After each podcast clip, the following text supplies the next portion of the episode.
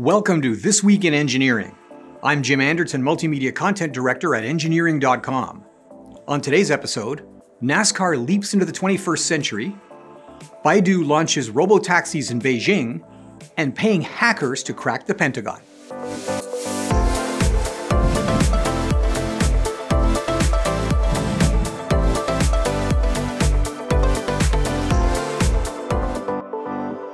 Today's episode is brought to you by Engineering.com, a globally trusted source for engineering content. Check out this and many other exclusive videos for the engineering professional found only on Engineering.com TV today.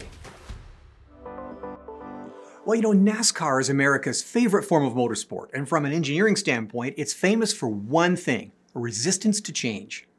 The technology, well, it's heavily regulated, and the technologies that are common in every other form of motorsports, well, they've been banned by this sanctioning body, often for decades.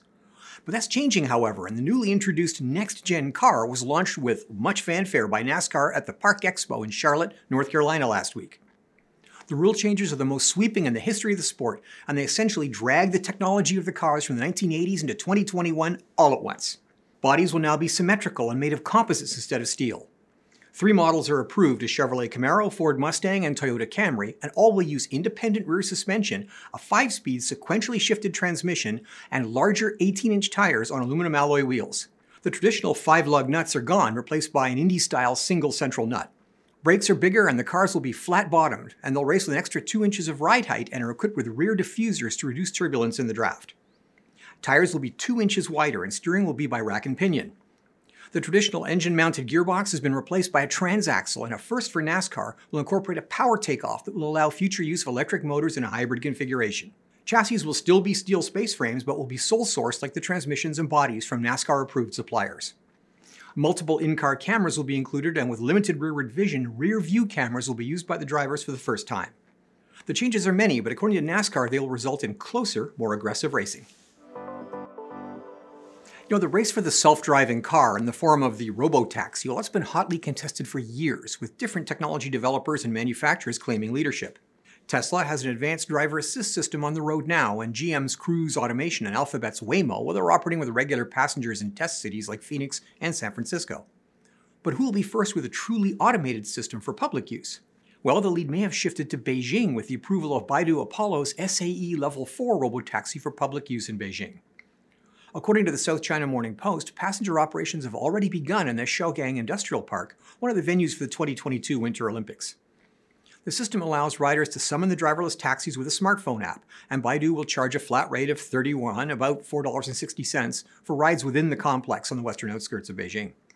Although driverless, the cars can be remotely controlled in an emergency using a 5G data link. Both Alphabet's Waymo and GM Honda's Cruise partnership, well, they're doing something similar in the US, but Baidu hopes to lead the race with factory integration of the sensor suite and automation hardware through a partnership with the FAW Group, makers of the Hongqi luxury auto brand. Now, Waymo currently uses converted gasoline passenger cars, and Cruise also adapts Chevrolet Bolt sedans, but plans to launch a GM designed pod with no steering wheel or driver controls in the future.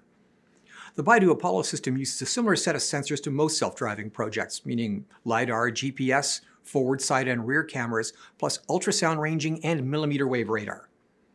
Now, one possible advantage of the Apollo system is their plan to integrate self driving with overall city traffic control systems, altering traffic light timing and feeding information into what the company calls an intelligent vehicle infrastructure cooperation solution.